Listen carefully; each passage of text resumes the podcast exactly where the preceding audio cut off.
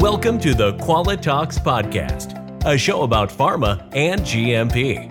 The pharmaceutical industry is a fascinating and complex field, and it takes countless people to bring a product to the market. In this podcast, we bring you some of the industry's brightest minds who will share their wisdom with you. You will learn about various subjects such as GMP, new trends in pharma, and leadership. This episode is sponsored by Dot Compliance, the industry's first ready to use quality management solution powered by the Salesforce platform. Deploying a new EQMS has never been quicker or more cost effective. And now, please welcome your host, Yan Kugel. Welcome to the Qualitalks podcast. This episode is part of a series about CMOs.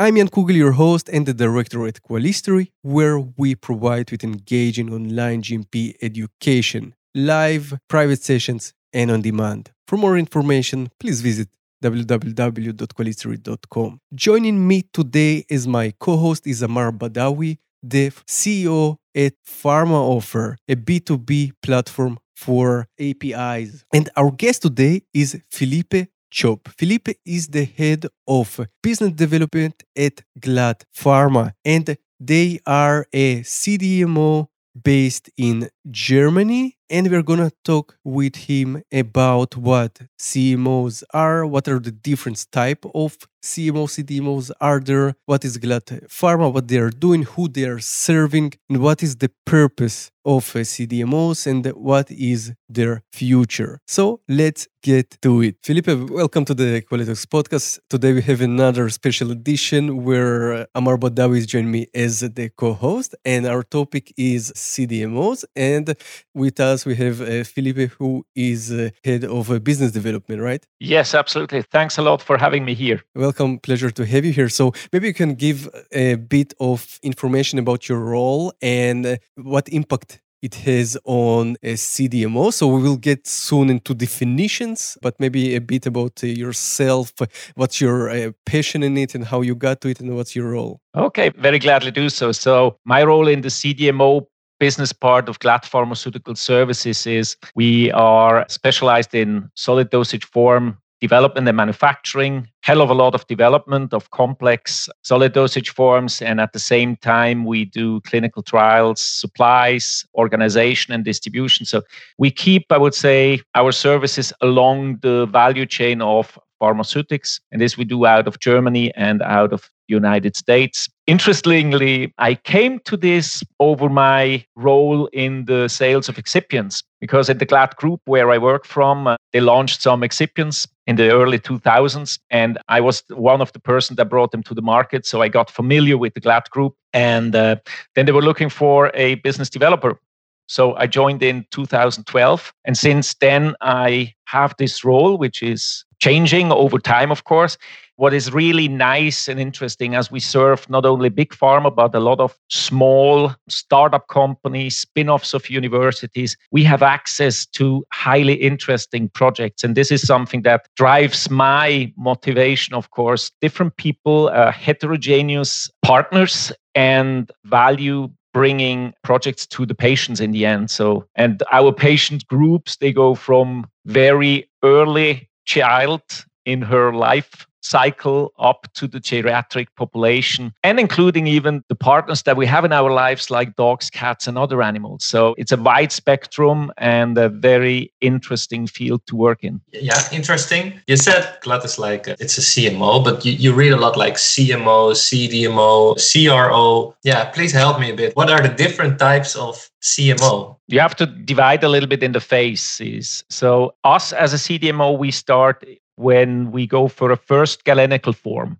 Beforehand, it's more the CRO business. So as long as we don't have any galenical form to develop, we don't enter it. But we follow then up from the early phase, galenical development, formulation development, process development, process optimization, formulation optimization, clinical trials material from uh, all the phases up then to commercial. And in many, many cases, we transfer then the product over to a manufacturer, to a CMO, or to the, to our partner. So, and in this world, you have different parts. As you mentioned and asked before, what is the difference? You have quite a bit of companies that are in these very early phases to, to really get the first basic formulations to get into trials, to, to evaluate the drug further. And then it comes our part, which, yeah, includes nearly everything, but on a very modular basis.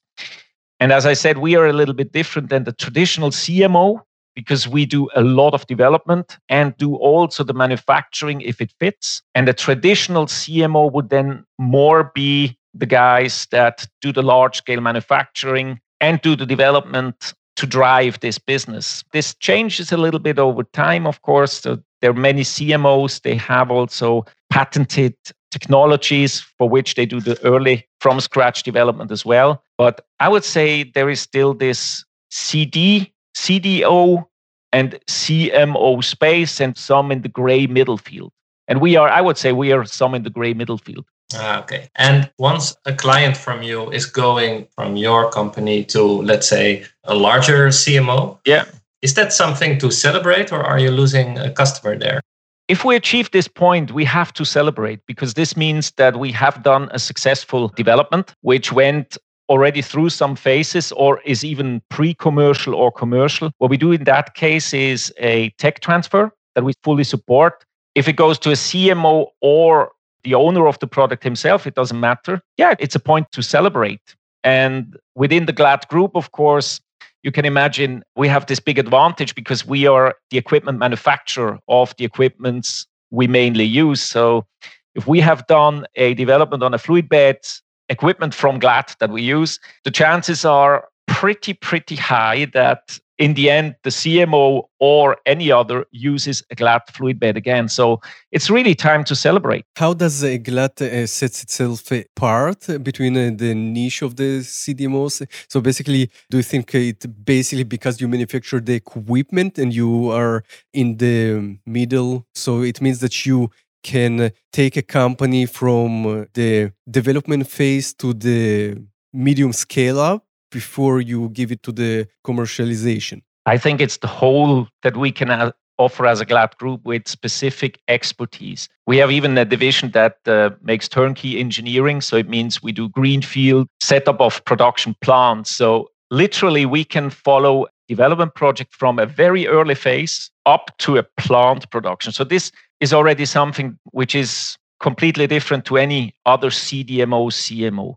Secondly, we have direct access on technology and process experts out of the Glatt group. So we do not only run the equipment, we also have the latest know how in this equipment. And thirdly, I would say it's the niche that we play in. Huh? Within the solid dosage forms, so if you imagine this still, although everybody says different and it will change, we are still 70% of all the pharmaceutical products are in solid dosage forms. Okay. So within this big bunch of business, we are very much focused on multi-particulates, on controlled release, on pellets, pellet technologies, and this is a niche. So there we have, I would say we have a, a small niche that we play in, but surrounded with a lot of know-how and a lot of opportunities that we can service our customer either modular or as a full-fledged solution provider. And this is what, as a USP or as a, yeah, in confrontation to others, this makes us unique. Who is your client? Basically, what is the range of clients that you have? The range of clients can be a startup company that has one compound, be it a successful spin off of a university, or sometimes, like uh, in the past, uh, some employees take substance that a big multinational does not want, and they need the full service to develop such product to have a concept that fits the purpose. We have then mid-sized pharmaceutical companies, but we also have the large multinationals. Let's say that I am doing my research on a university and I found a very interesting molecule. What is the moment that a CDMO comes in? Are you guys scouting on different universities or what's the moment that you contact these people? I personally have always an open exchange with academia, universities, because I think this is a big source of what is possible in the future. But it's not that we would go to scout what they develop. It's more like at a certain point of time when they say, who this product or this compound, we want to move ahead with this. We need a dosage. We need a commercial product at a certain point of time, or of course, let's say do feasibility trials, then we would come into the into the game. And usually we would be contacted by them. Perhaps they know us or they saw us at a conference or saw some of our technology in a webinar. And uh, we keep the activities like this, we would not really go to scout at university. But to develop medicine, you also need, of course, investments. That's usually where investors come in. Do they also play a role in choosing the right partner to further develop the product? For the investors, you have two types of risks, or at least two types that we can mention here. First of all, is does the substance bring the results? right? And then, of course, it is also with whom do you partner?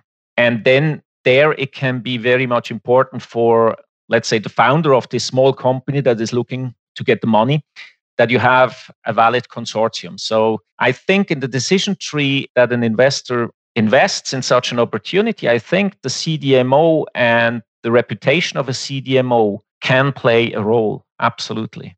So it's more the venture capitalists and the investors are the ones uh, who help choose the right uh, CDMO, or it is left uh, to the company owner. How does it usually work? To be honest, I'm not very sure about that. But based on the discussions we have, it's the company owner that looks for valid partners so he has better chances to find the investors. So usually those people they may have little experience in the pharmaceutical production. So they come yeah. from the university.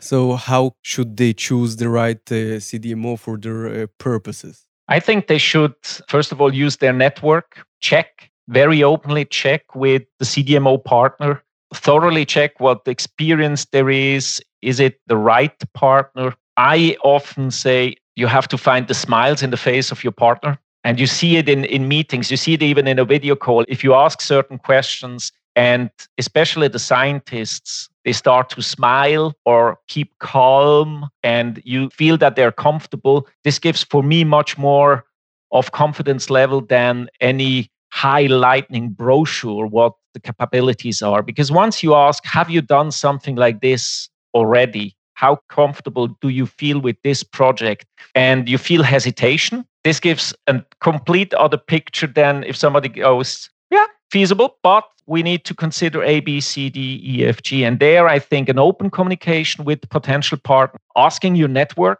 have you experience? Have you experience with these people? Who would you go to? I think it's really like a, a small due diligence which makes absolutely sense. Not to exaggerate, because you don't have time and budget, but I think in our industry, it's a lot of, how do you say, mouth by mouth propaganda of projects that people did with a CMO, CDMO. And then I think still it's very much important as every compound is different and every project has its different challenges that you really check yourself and feel comfortable. I always say to any of our partners, both of us, and I always say both of us have to feel comfortable because comfort level on both ends it's important because in the end in a successful project you stick together for many many years. We know exactly the development cycle so not only I say the technical part but also the way that you drive the business is important. So there are many aspects to it that as you say, some unexperienced people might not yet be aware. Is it important for you to to believe in the project, or doesn't really matter as long as you can help them producing it? Very good question. I prefer projects that we believe in because we're all people in the end. And projects that make sense in the heads of everybody, you feel another momentum in it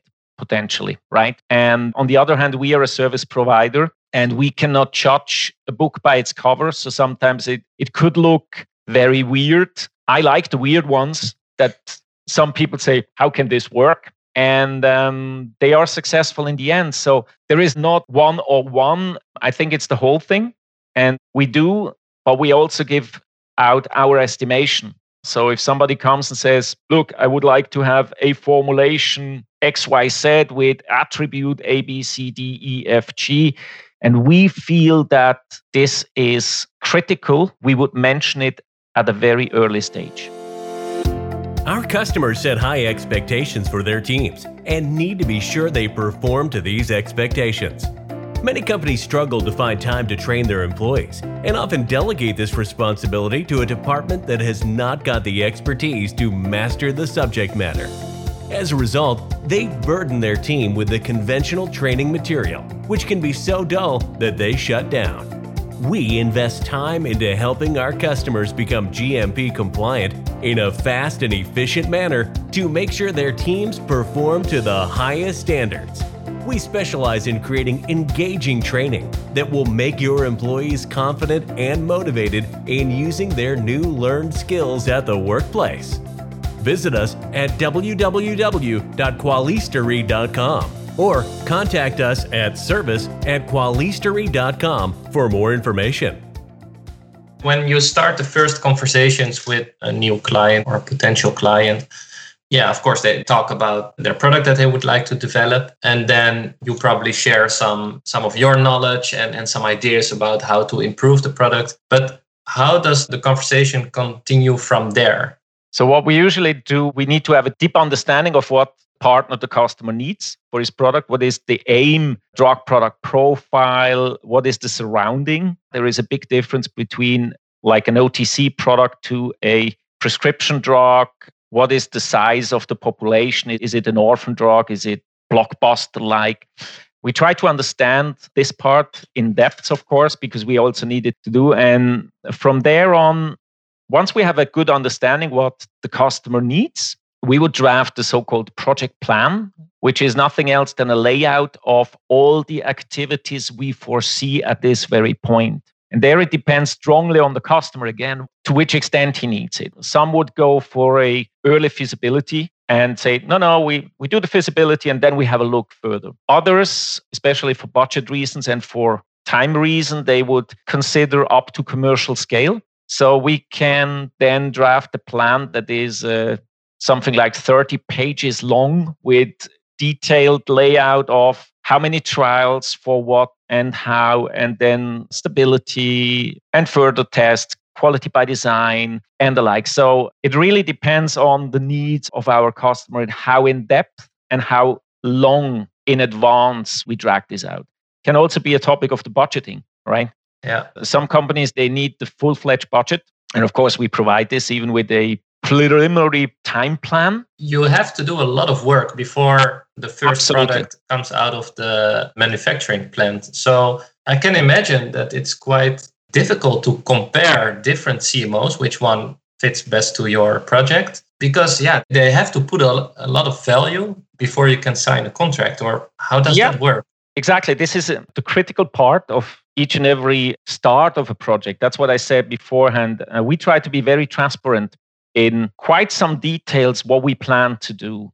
And sometimes people say, oh, but this is, this is really big. But once you go through it, once we send out this proposal, this very detailed proposal, we directly say, let's, as soon as you had a look at it, let's have a call. And we go through the plan step by step by step. So we explain already at that very point of time, our customer, our partner, what is the logics behind. And then say, ah, okay, but you know, by the way, we have this and this piece of information we have already. We have done this part of trials already. We can skip that. We have the information. So let, us take an example compatibility studies, very much of importance.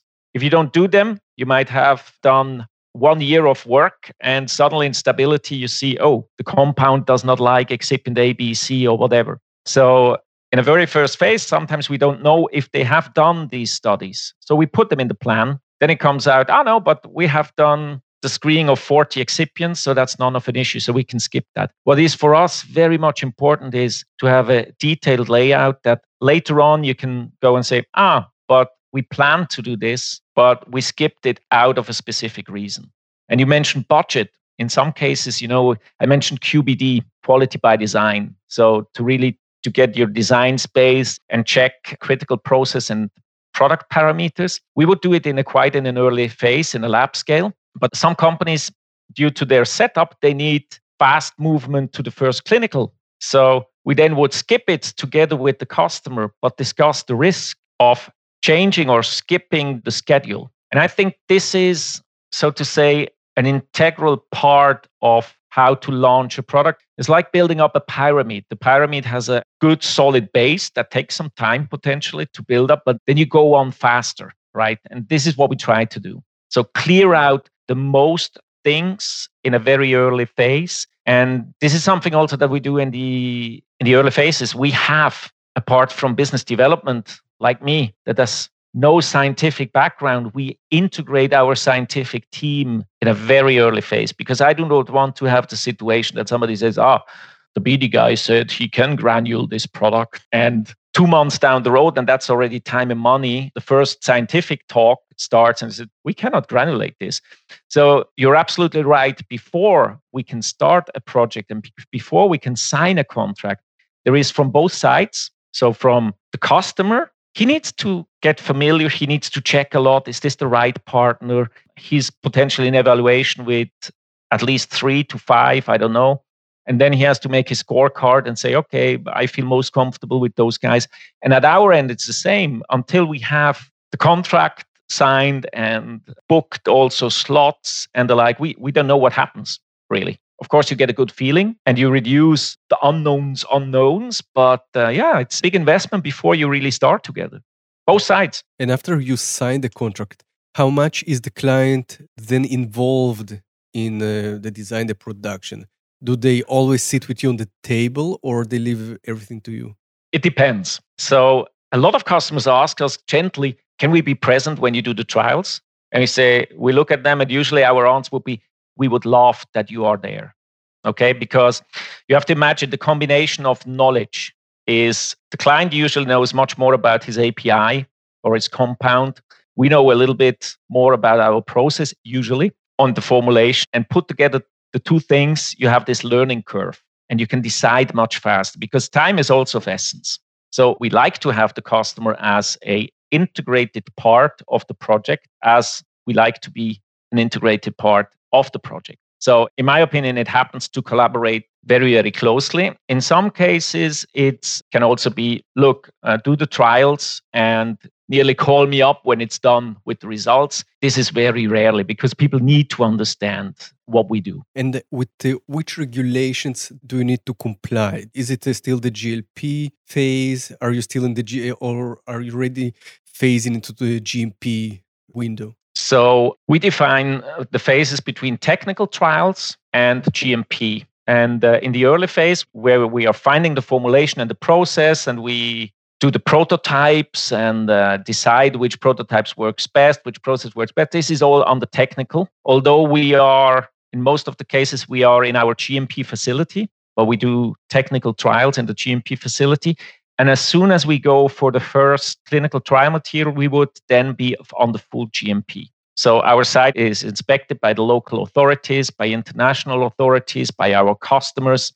And this is, of course, then also when you are in a development in a very early phase already, you have your inspections or your audits by your customers. And interestingly enough, a lot of customers they come like for a pre-inspection while you talk if you do the project because as i said before it's it's nice to have a nice brochure with the equipment and your capabilities but i always say to the people if you invest the money to do services you better have a look who are the people really and how is the site looking in real and now for the corona crisis period what we have done is virtual tours for instance huh?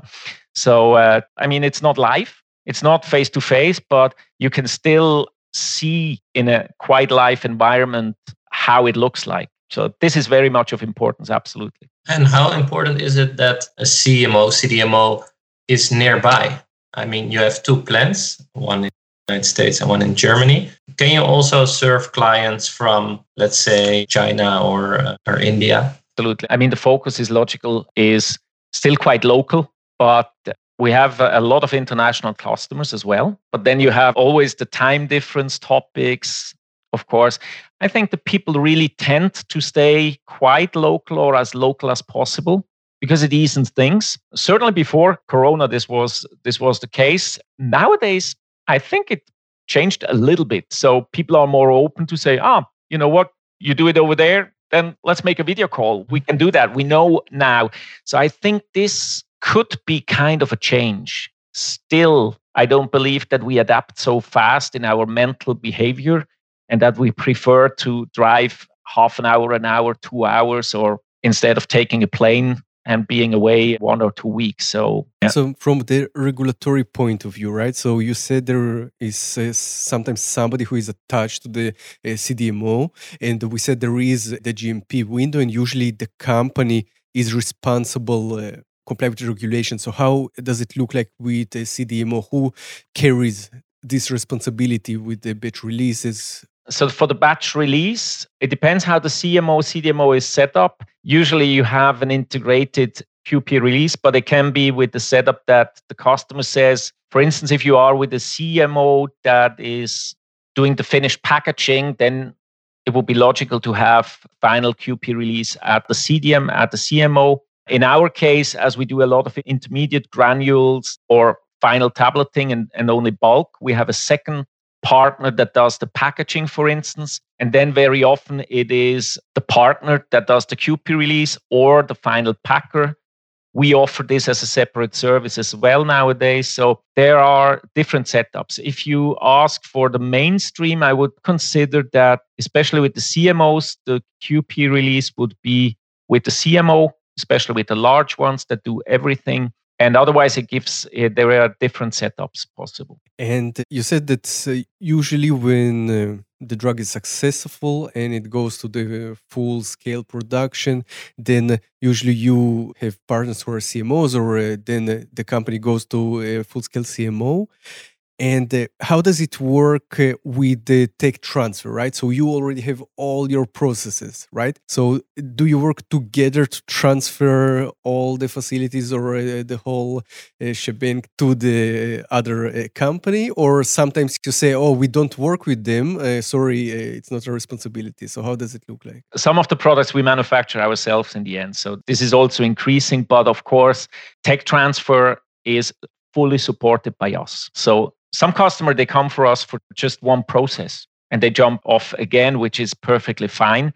And uh, a tech transfer to another site we don't care where it goes to. We prepare everything to support at the maximum to have a successful tech transfer. So there is no missing touch points there or things that we say oh no we don't work with those guys. No absolutely not. Full support is important to be successful and uh, to build on Ammar's question, right? So he asked if there are customers from uh, China or India. So I presume probably not so much because it costs more to manufacture there because probably they have their own CDMOs. But the question is also to build on it.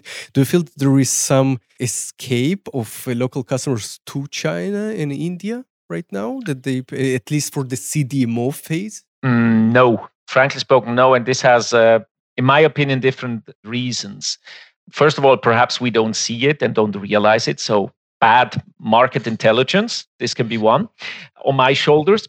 But I also see there is a big difference still on the quality, quality expectations. So those countries are not yet seen as the quality leaders. And uh, I think this some first movers might do. I see some development popping up really from European companies. But in the big mass, I don't think that they already like to jump over too much. They might try. And um, then there is what I mentioned before also nearby time differences, mentality. Mentality plays a big role. I mean, already in Europe, we have uh, so many different mentalities, but it's still a common ground, let's say. It's much easier to communicate within the European community although as a Swiss, I'm not within the community, but still, I think I understand it. But then you have, of course, cultural differences already that can pop in. It's just like saying something and understanding the same thing. Okay. So this might be, I think it, it will it will further evolve for sure because there is high quality in those countries. If you look at South Korea as a CDMO market, which is on a very high level. Singapore is popping up. Uh, we have Indonesia, we have um, Vietnam also coming. So I think you also have to distinguish a little bit, and perhaps that's why I don't see it in which field. I see a lot of activities in the, I would call it basic development, more easier environment or formulation and processes. There I see much bigger chances that things are already more in those countries. But I think for the more complex, for the more innovative things, the tendencies or the chances that they stick in Europe are much bigger. I think we have to divide which stage we are and which complexity we are. And do you think that, let's say, in the next 20 years, what, what will change in the industry or what should CMOs focus on from your perspective? Good question into the crystal ball. I think, in general, as the way that we develop products will change, with artificial intelligence, with predictive development, there is a big challenge ahead of us also as CDMOs because we have to think about why is somebody coming to a CMO, CDMO? There are different reasons. One is time. I don't have time and capacity. It's cheaper, or it's at least as good or better than what I, I, can do myself, or I don't have the technology that I need. And there might be many, many others. So we have to really think what happens in the development space, in the manufacturing space. Now we have the first upcoming demands all the time. Can you develop continuously? You know, continuous manufacturing processes, they come more and more, still on a very low level, but they come more and more. So people start to ask, can you do the core processes?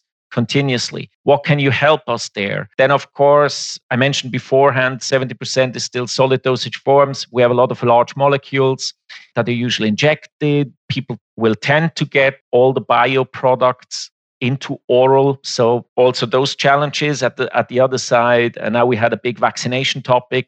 How do you set yourself up to, I would say, rapid peaks, which is uh, we have such a predictable industry, but with with what we learned over the last one and a half years, how to get more flexible.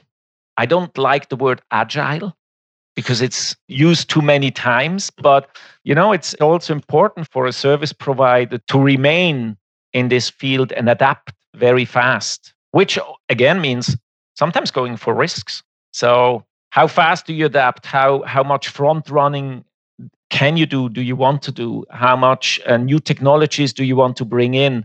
And as I said, artificial intelligence for me, it's one of the big topics that will come up and uh, will be potentially changing our environment, not only for CMOs and CDMOs, but um, the whole pharma industry.